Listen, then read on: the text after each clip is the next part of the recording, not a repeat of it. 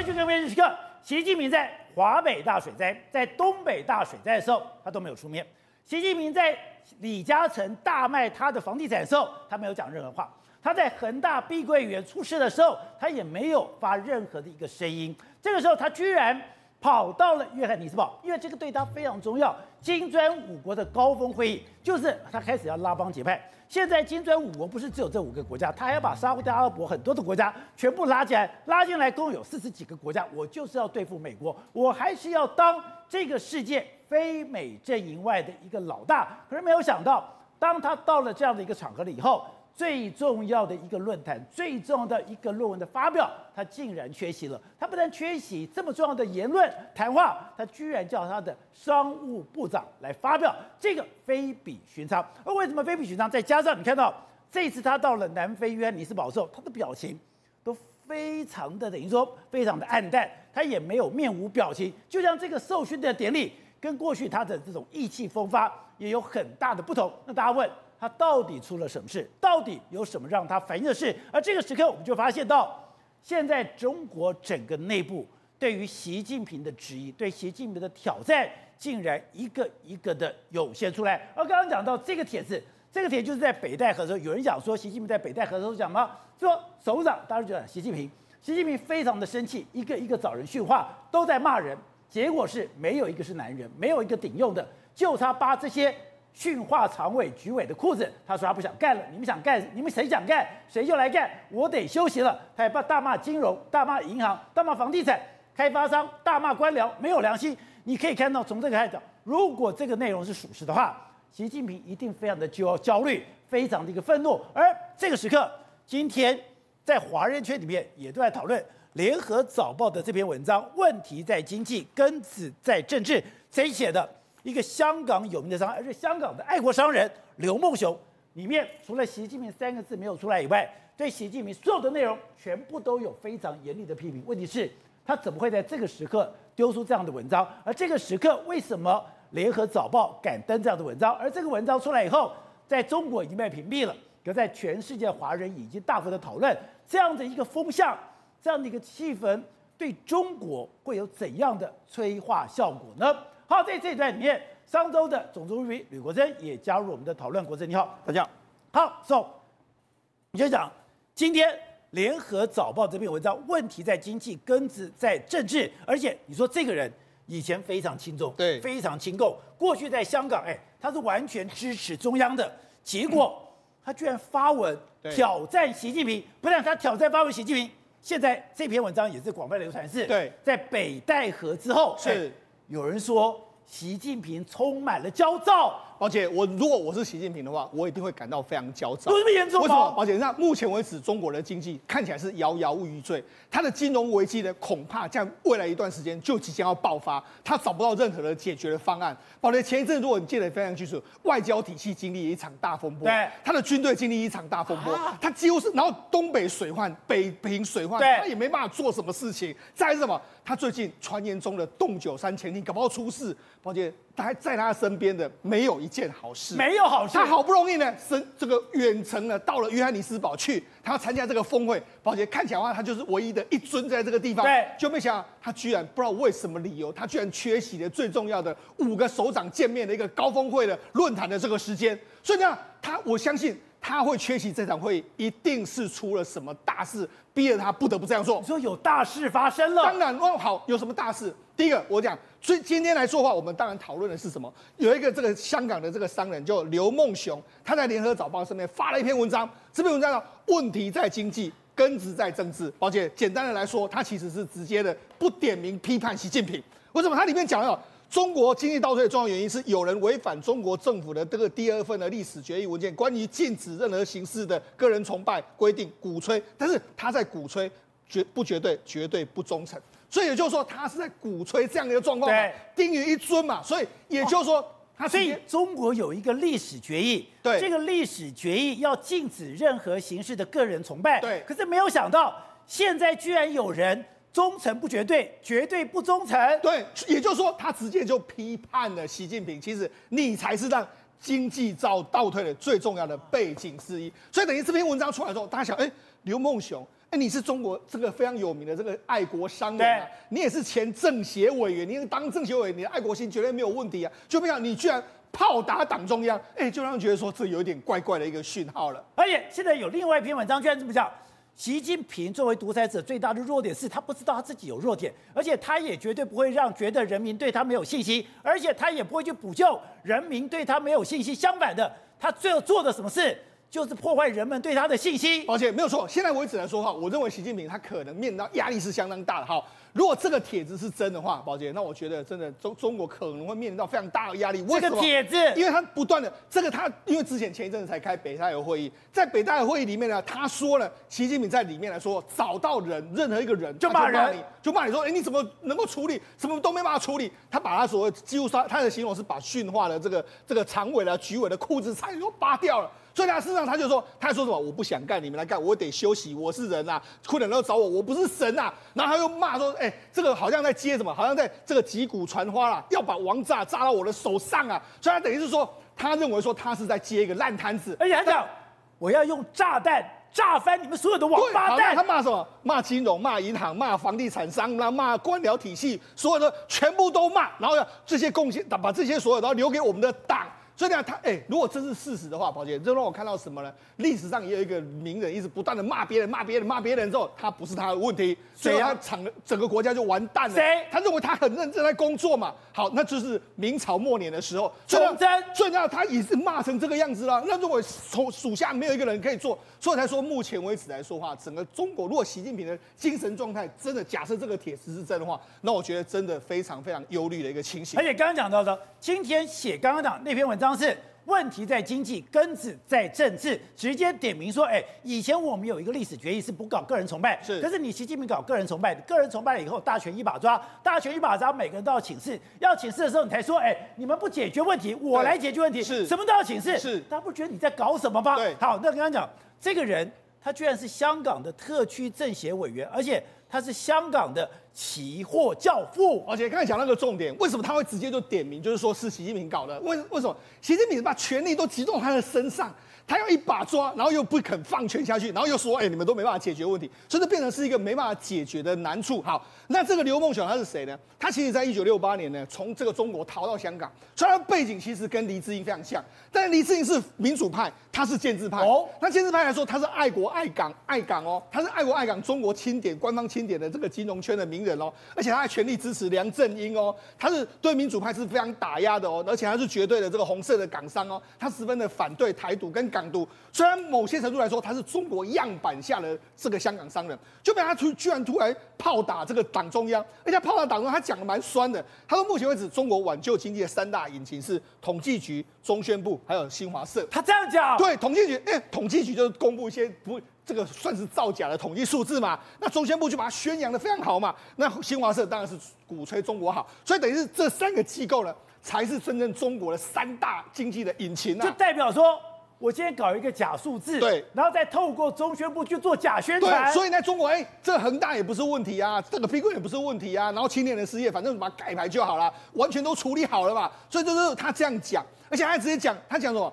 违他说某人啊违反科学规律，那违反自然规律，乃至于违反地缘政治规律的，充满随意性拍板，畅通无阻，给经济运行带来非常大的冲击，还有损失惨重。所以呢，他讲的都没没有错。对，那他还点名说战狼外交。你看，现在中美呢来到一九七二年最低，然后中欧关系、中英、中日，然后中韩、中澳、中加，全部都跌到十几年来的谷底。好，另外。那外交亲俄反美的这个实质表现，理所当然让中国失去了美国和西方的基金、资金、技术市场。实际上，终结了改革开放，重回这个锁国闭闭关，然后大趋势是中国的经济大幅下滑，失业率压力山大，广大民众重新返贫。重新返贫，从这直接讲啊，然后他还批评你说什么？你乱搞，为什么？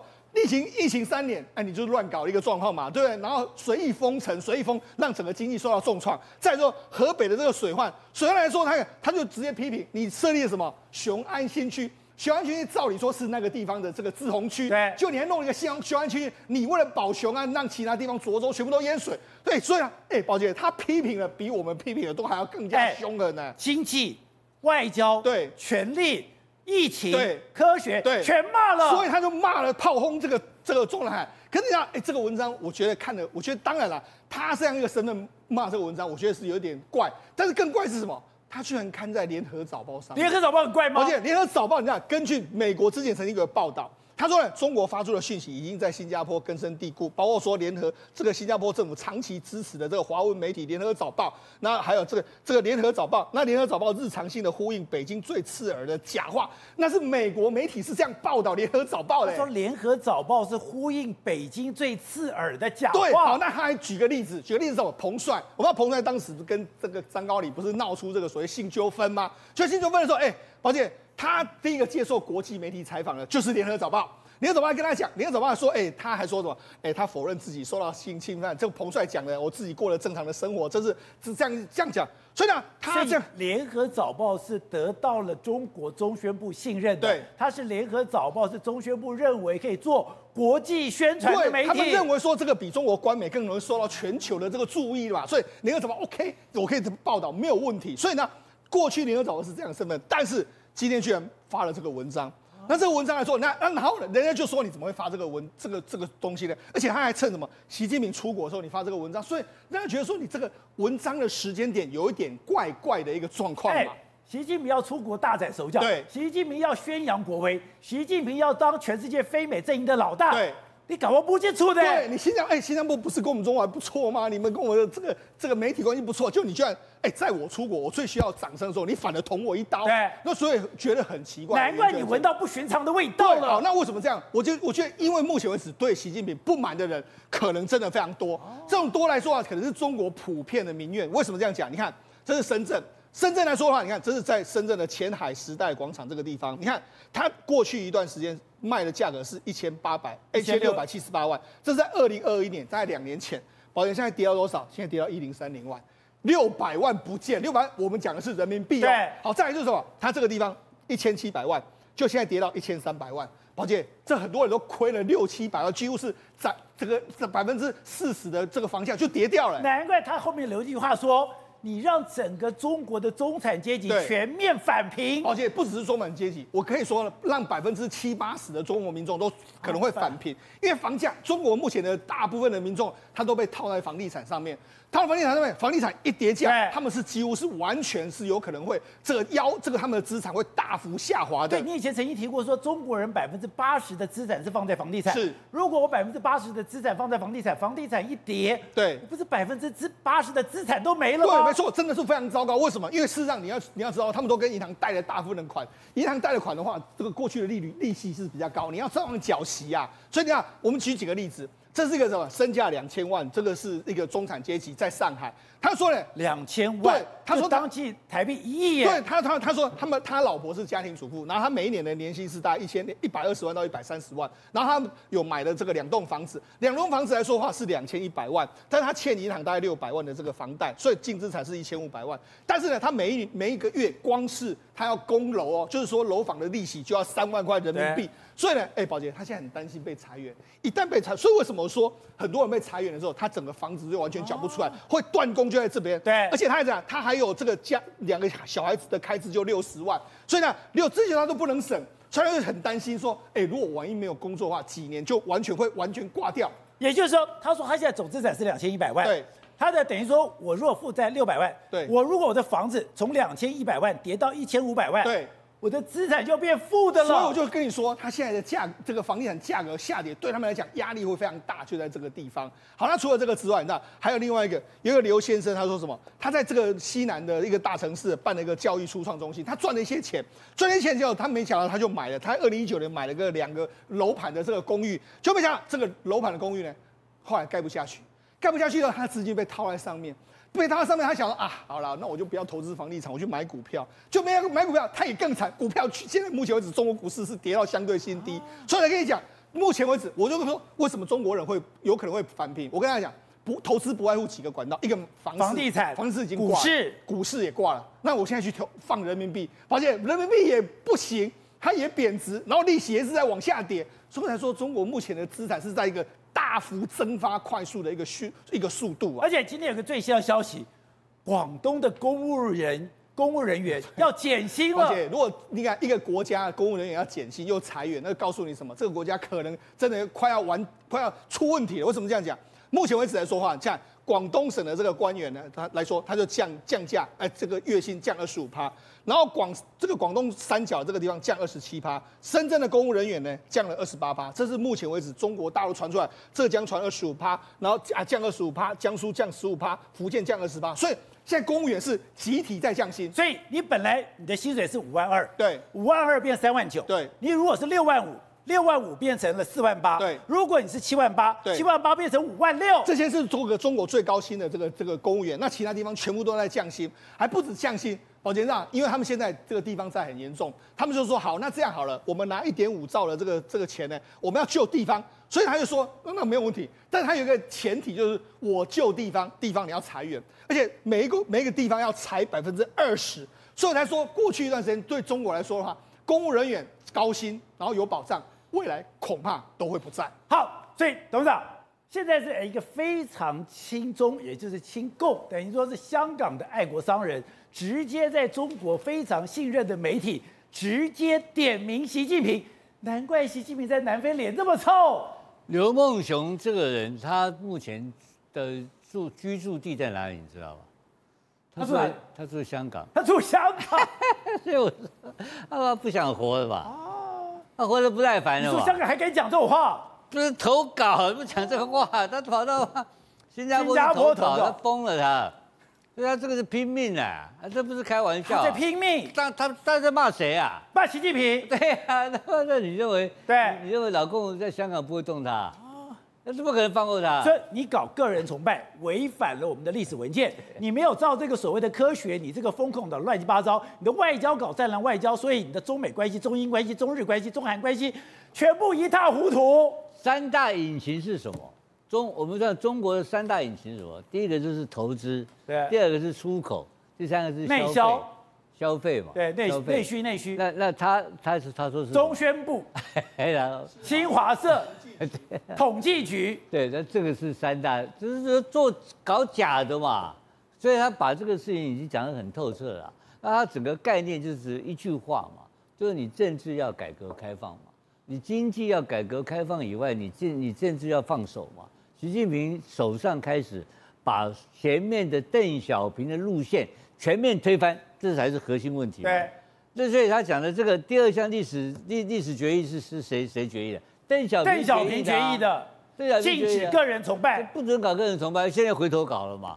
为什么回头搞？就是要极端的偏走左了嘛？那这种情况之下，好，那现在第二个问题更严重。他现在经济问题现在整个是愁云惨雾了。我们都知道。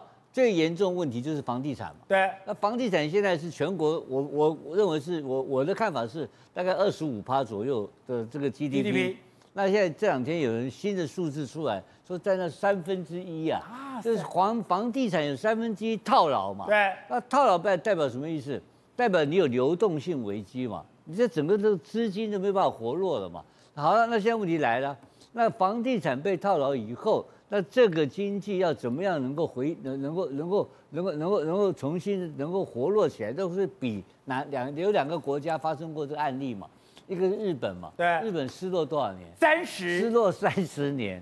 但是你要知道，日本失落三十年，日本的 G 的个人 GDP 平均 GDP 的值是多少钱？是四万多美金，是属于高 OPEC 的高收入国家。对，还有前几年有雷曼事件的时候。美国也碰过这种房地产危机啊，对不对？美国房地产危机的时候不是愁云惨雾啊，然后政府中央政府那个美联储出来救嘛，对不对？美联储那那美国的人均收入是多少？也四万多，七万多美金。七万多，所以你一个七万多美金跟四万多美金碰到了房地产的危机的时候，流动性危机的时候，那个的抵抗力跟你现在中国是什么？中国是一万两千多美金啊。你那你很简单了，你往下一跌你就挂了嘛。对，你这个整个衰退的结果，你这个国家整个会有崩盘的危机啊。所以目前来讲的话，习近平要来救这个国家的方案，其实筹码不多，非常困难，非常困难。他他真的压力非常大吗？我们看到这个帖子现在也在广泛流传，说他在北戴河里面情情绪很坏，境外是吧？看到一个人就骂一个人，而且讲说这个没有一个是男人，没有一个可以顶用的。然后讲还说我不想干，你们谁想干？你们就来干，我要休息，我是人，你们不要有困难就来找我，我又不是人。还讲说你邓小平啦、江泽民啦、胡锦涛，你们根本不负责任，你们是击鼓传花，你们根本是要把王炸炸到我的手上，也就是你在丢定时炸弹，只有这个定时炸弹吧，我倒霉嘛，在我手上炸掉。他说我也要用炸弹炸翻你们这些王八蛋，一个也跑不了，把你们共产党都炸了才好。哎，越讲越生气，我又骂金融，我又骂银行，我又骂房地产，我又骂开发商，我又骂官僚，你们没良心，你们都把国家财产偷掏空了，留下一堆债务，哎。让我一个人承担所有苦难。这句这个文这个说法的呃真实性有待考虑了哈，但是内容对不对？内容是对的。温家宝在辞职的时候，你记不记得最后一次的记者会他怎么开的？他在谈说文革不能再回头啊，在谈政治要改革啊。那温家宝干了十年，你为什么政治不改革？对，你把他丢给习近平。另外，这个很简单，你一代传一代嘛。你这样你不搞叫那习近平现在，所以习近平就是接了胡温的烂摊子，也是烂摊子。那那那那他现在烂摊子，但暴雷正不正常？哦，爆雷正常。但是本来就正常啊，不然怎么办呢？谁接都会爆雷，讲简单的就这句话。所以反过来看，他只有用这种高压统治的方法，能够维持共产党执政的这个可能性，否则这个政权要丢掉。对。那后来翻过来，我们看一个问题啊。刘梦熊能够活多久嘛？刘梦熊，你看在 在在在香港，香港他还能不能再写文章？他会不会被抓起来？对，对不对？那好，我们现在假设刘梦熊如果没有被抓呢？那谁在罩他？就后面有人了嘛？就是问题来了嘛？刘梦熊今天这个是他个人的一个想法，还是后面有呼应者？如果有呼应者，看这个情况，目前在整个中国政坛上。是没有任何人看出来有具体的力量可以对抗习近平嘛？可是你真的难道每一个老百姓的心里是跟你一样的想法吗？所以习近平个人可能是能够维持一尊的地位，但是情况很坏是不争的事实，那不能解决问题是不争的事实，那所以整个事情就变成卡在那边，变成一个拖死狗的情况。所以各种势力，即使有反袭势力。结合了所谓的改革开放的方向，也不也没有办法跟共产党的左派力量要斗的话，也不见得能够改能够改变这个现状。好，我看，大家现在很多在观察中国的这个状况的时候，都是有一句话：中产阶级。本来这几年来中中国培养了一个非常丰厚的中产阶级。他说这些中产阶级一去不返了，这些中产阶级要返贫了。然后这些中产阶级返贫的一个关键是什么？他们过去的生活方式。那完全改变了生活方式，改变是，你去旅游的啦，吃大餐的啦，去健身房了的，拢无啊啦。当食衣住行生活方式改变的时候，表示一定出了什么问题。这个叫一兆韦德，是在中国大陆的健身连锁店当中排名 number one 最强的，它里面的设备也最好。花的钱也最多，它的营收、它的会员，通通都是全中国大陆第一名。这是健身房，但是宝杰哥，你现在看到这东西，往此情只能追忆，还有优池，对，几乎都已经关门了。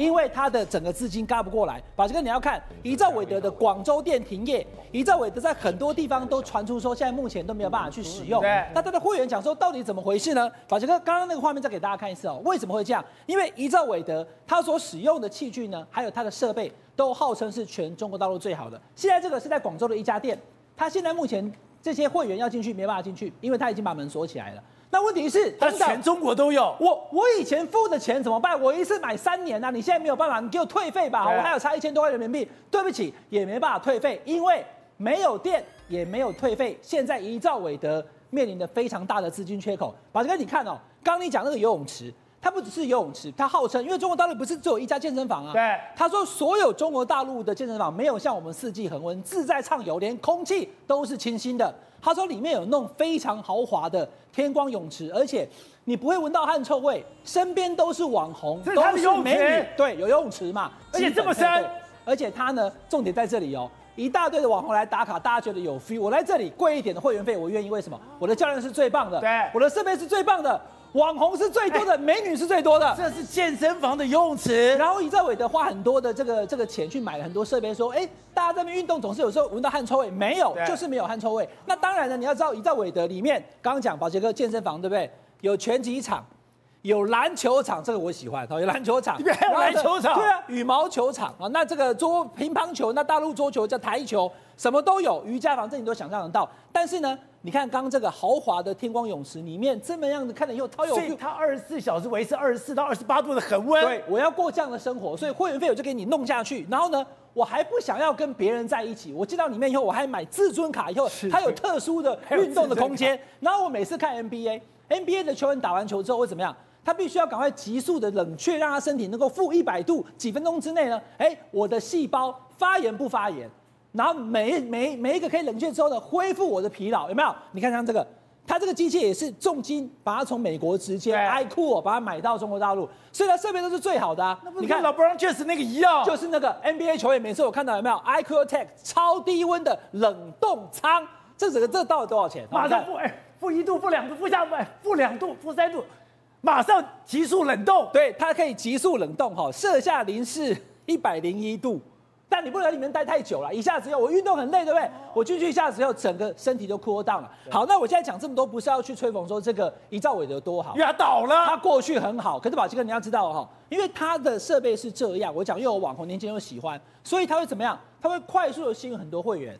那会员来了以后，哎，我我我不想，你看网红这边打卡有没有一大堆都是用这个，然后它可以有任何的设备，它的这个洗澡的地方的吹风机通通都是戴森的，所以都用最好的，对啊，都用最棒的。你看它的里面的吹风机有没有？每一台、每一间、每一格都是戴森。好了，简单讲就是极致高档，但问题来了，你今天快速的展店的状况之下的时候，大家把钱交过去。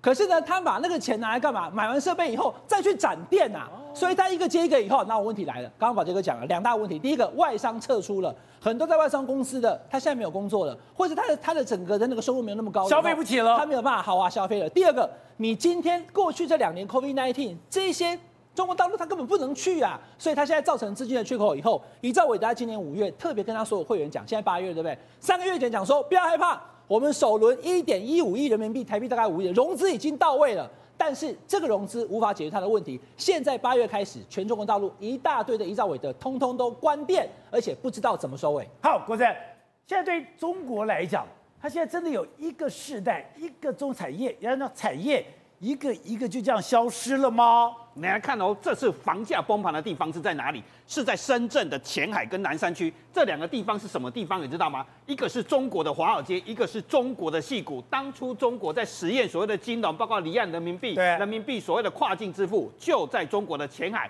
所以只有前海能够做华尔街，对，中国的华尔街，中国的。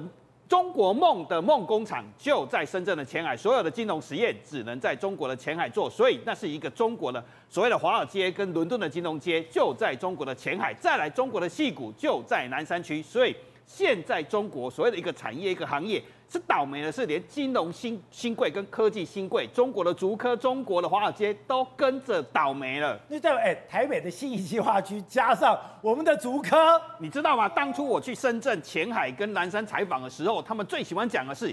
一个深圳就打败了台湾，他来看你的时候都用鼻孔在看你，眼睛长在头上，因为我有大疆，我有华为，我有中兴，我每个都比你还要强。对，而且那时候一句话叫做“美国的矽谷直通深圳的南山”，所有的矽谷的新创都跑到深圳的南山去投资。我有国际国际资金进来。对，我是世界的矽谷是在中国的南山，所以最有名的公司就是大疆的无人机。那时候五千架无人机直接在天空。飞号称世界上最强的无人机公司就在深圳的南山，所以去采访的时候，他眼睛都长在头上。一个深圳打败台湾。对，还有再来那时候，这是《纽约时报》说的。整个深圳的前海要成为中国的华尔街，结果现在怎么样？现在怎样？现在金融新贵跟科技新贵都被中国内卷给卷进去了，房地产的风暴让他们房价都崩一半。所以我跟他讲，哎，这里的房价照理讲，以前这房价是打折再打折了。以前是大家都在抢着进来这个地方，直接从美国的华尔街直通深圳的前海，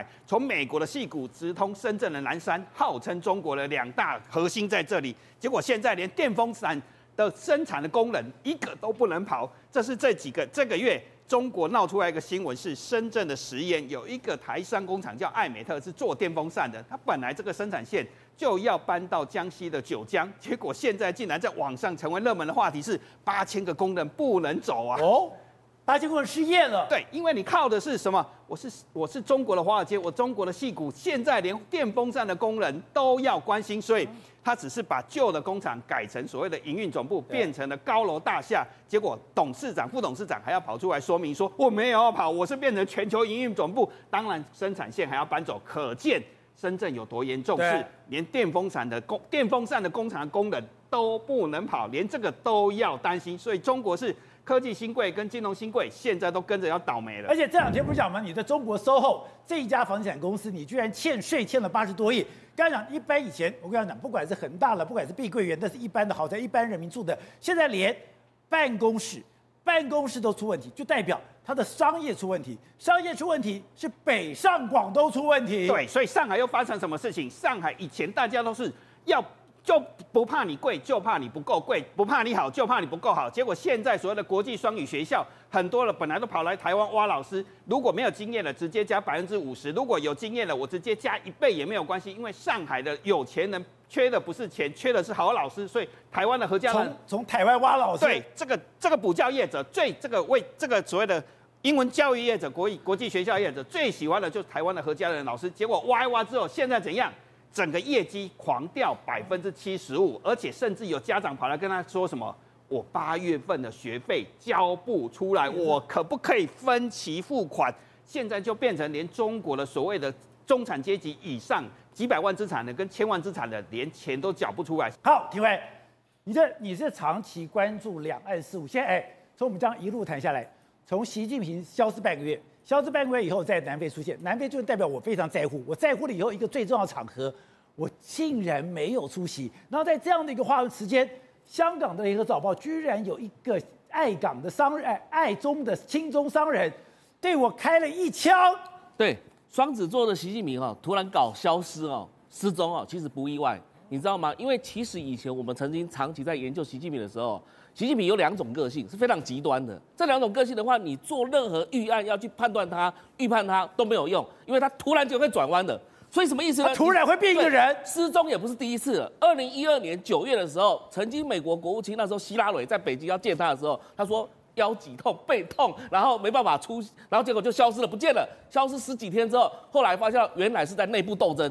内部斗争是什么？跟薄熙来这一派在斗争嘛？到底谁要当？国家主席谁要当总书记，就是在那一场之后做决定嘛。所以什么意思呢？他到南非去之后，他其实有出席这个南非给他的政勋典礼，对，然后有出席欢迎晚宴，对，然后等到这个金融会议的这个论坛的时候，他不见了，对，然后找商务部长去讲，讲完之后，其实晚上的晚宴他又出现了，所以他其实不是消失一天了，也不是说如果今天他是健康问题。那照道理讲，他应该好好休息，对啊，都不能出来啊，晚上连吃饭都应该不出来才对啊。而且你要知道，所有总统、各国总统或者是元首在出访的时候，都有一个医疗团队跟着过去的。对，以前我们扁政府出去的时候，都有都有台大的医疗团队跟着出去。对，而且知道他有两个医生，一个内科医生，一个外科医生。后来因为韩义雄跟他太好了，又加了一个骨科医生。在那时候是这样子，然后习近平一定有一个医疗团队跟着他出去，所以他绝对不是身体问题。很多人在讨论说，到底是不是身体问题？